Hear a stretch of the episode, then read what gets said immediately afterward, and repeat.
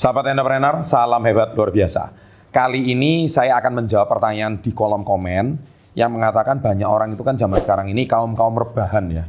Dan mereka itu suka sekali baper. Nah, saya sebetulnya baper itu kan bawa perasaan dikit-dikit. Gimana ya, perasaannya kok nggak enak ya. Nanti kalau kata-kata temen gimana ya. Nanti kalau saya dikritik temen gimana ya. Nah, video kali ini saya buat supaya Anda itu bisa lebih mendengarkan prinsip Anda daripada mendengarkan kata-kata orang lain. Nah, di sini cara menghilangkan sifat dan rasa baper.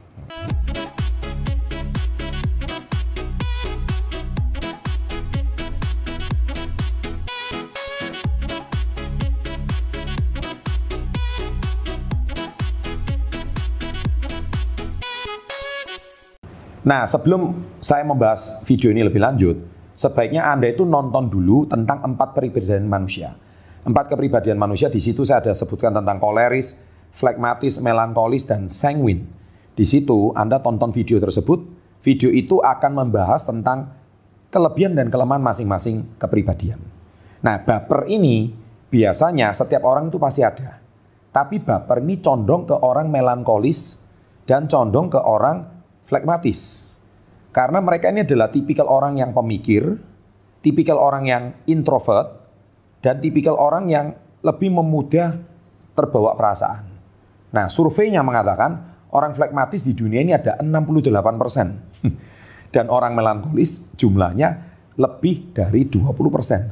Wow, berarti di dunia ini jumlah orang melankolis dan flekmatis itu sudah mendominasi 82 persen.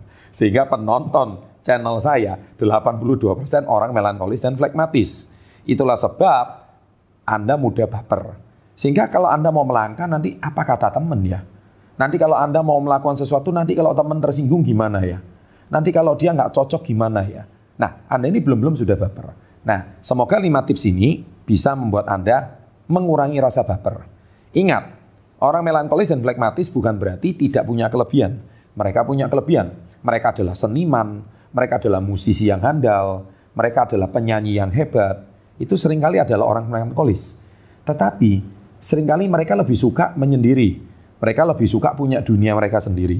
Ya, jadi tonton video itu lebih lanjut supaya Anda lebih tahu tentang personality tersebut. Kali ini saya akan membahas cara supaya Anda tidak mudah baper. Yang pertama, belajarlah menjadi pribadi yang lebih dewasa. Percaya sama saya, hidup itu bukan cuma di usiamu sekarang Mungkin saat ini Anda usia boleh 17 tahun, 18 tahun, 20 tahun, uh, di bawah 25 tahun. Mungkin hidup Anda sekarang saat ini Anda itu mungkin bisa jadi masih di usia-usia yang masih menemukan jati diri. Tetapi percaya sama saya, hidup nggak selamanya cuma di usia 17-18. Tapi hidup itu harus terus melangkah. Ketika usia Anda bisa mencapai 25, 30, Anda harus maju. Dan mau nggak mau ketika usia bertambah, maka sifat kedewasaan Anda juga harus bertambah. Kematangan Anda juga harus bertambah. Anda nggak bisa cuman suka dengan sifat kekanak-kanakan terus. Bahkan mungkin dulu channel YouTube yang Anda sukai, channel-channel yang seusia Anda. Tetapi karena bertumbuhnya usia, Anda sekarang sudah mulai nonton channel-channel seperti Success Before 30 ini. Ya kan? Kenapa? Karena mungkin ini yang sudah Anda butuhkan. Motivasi-motivasi seperti ini Anda butuhkan. Mungkin channel yang dulu Anda tonton berminat di usia Anda yang lima tahun yang lalu, tapi sekarang sudah nggak berminat lagi. Why? Ya karena Anda usia sudah bertambah, kebutuhan Anda sudah berbeda. Ya, jadi belajar menjadi pribadi yang lebih dewasa. Yang kedua, hindari berpikiran negatif. Anda tolong follow Instagram saya, nih di sini, ya diklik ya, Chandra Putra Negara di situ. Saya juga berbagi banyak tips-tips positif di Instagram saya. Saya nggak cuma asal posting, tapi caption-caption saya itu juga caption yang sangat positif. Di Instagram saya tersebut, saya selalu membahas tentang bagaimana menghindari cara berpikir negatif. Manusia suka sekali kalau zaman sekarang suudon, ya, suujon. Jadi semacam kayak berprasangka negatif. Anda melihat sebuah peristiwa, Anda belum-belum sudah melihat peristiwa itu sebuah peristiwa negatif. Tetapi kalau kita melihat dari sudut pandang yang positif, pasti ada. Saya ambil satu contoh. Kalau Anda lihat nenek tua, anda kalau melihat lima positifnya ketemu. Orangnya sabar, suaranya lembut.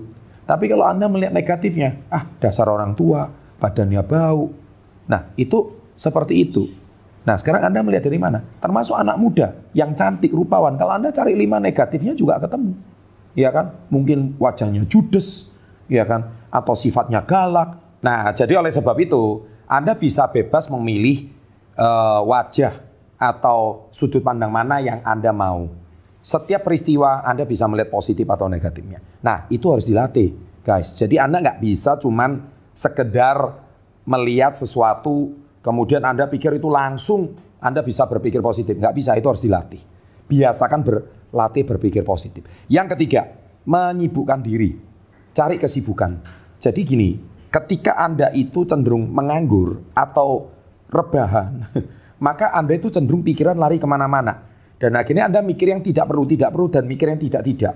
Ketika Anda mikir yang tidak-tidak, Anda nggak punya kesibukan, akhirnya bawahannya jadinya baper. Contoh mungkin Anda baru putus dari pacar Anda. Bawaannya kan baper terus.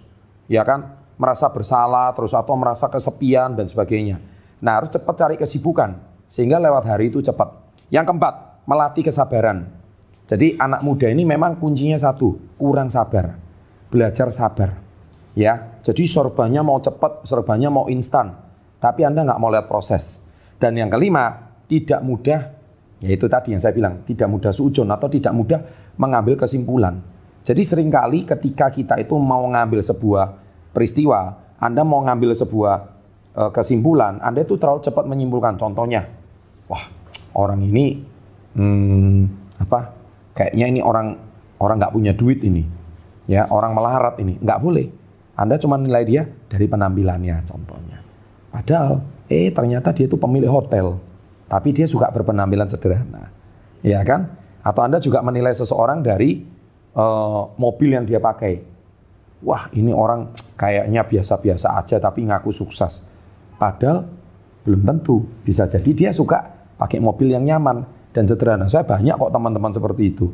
Mereka nggak mau nunjukkan. Padahal di rumah mobil mewahnya banyak. Ya, nah itu salah satu contoh dan masih banyak cara yang lain. Oleh sebab itu jangan mudah baper. Ya, ini cara yang tercepat Ulangi lima poin itu dan Anda tulis di kolom komen. Ya, dan tolong jangan lupa tuliskan nama Anda dan usia Anda, asal kota Anda mana, pekerjaan Anda sekarang. Nanti saya juga baca di kolom komen.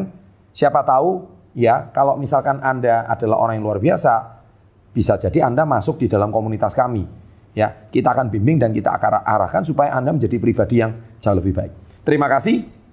Jangan lupa tadi video yang tadi saya sarankan, empat personality atau empat jenis kepribadian manusia dan saya yakin setelah Anda tonton, Anda pasti akan dapat wawasan lebih jauh tentang dunia pengembangan tri. Terima kasih dan salam hebat, luar biasa.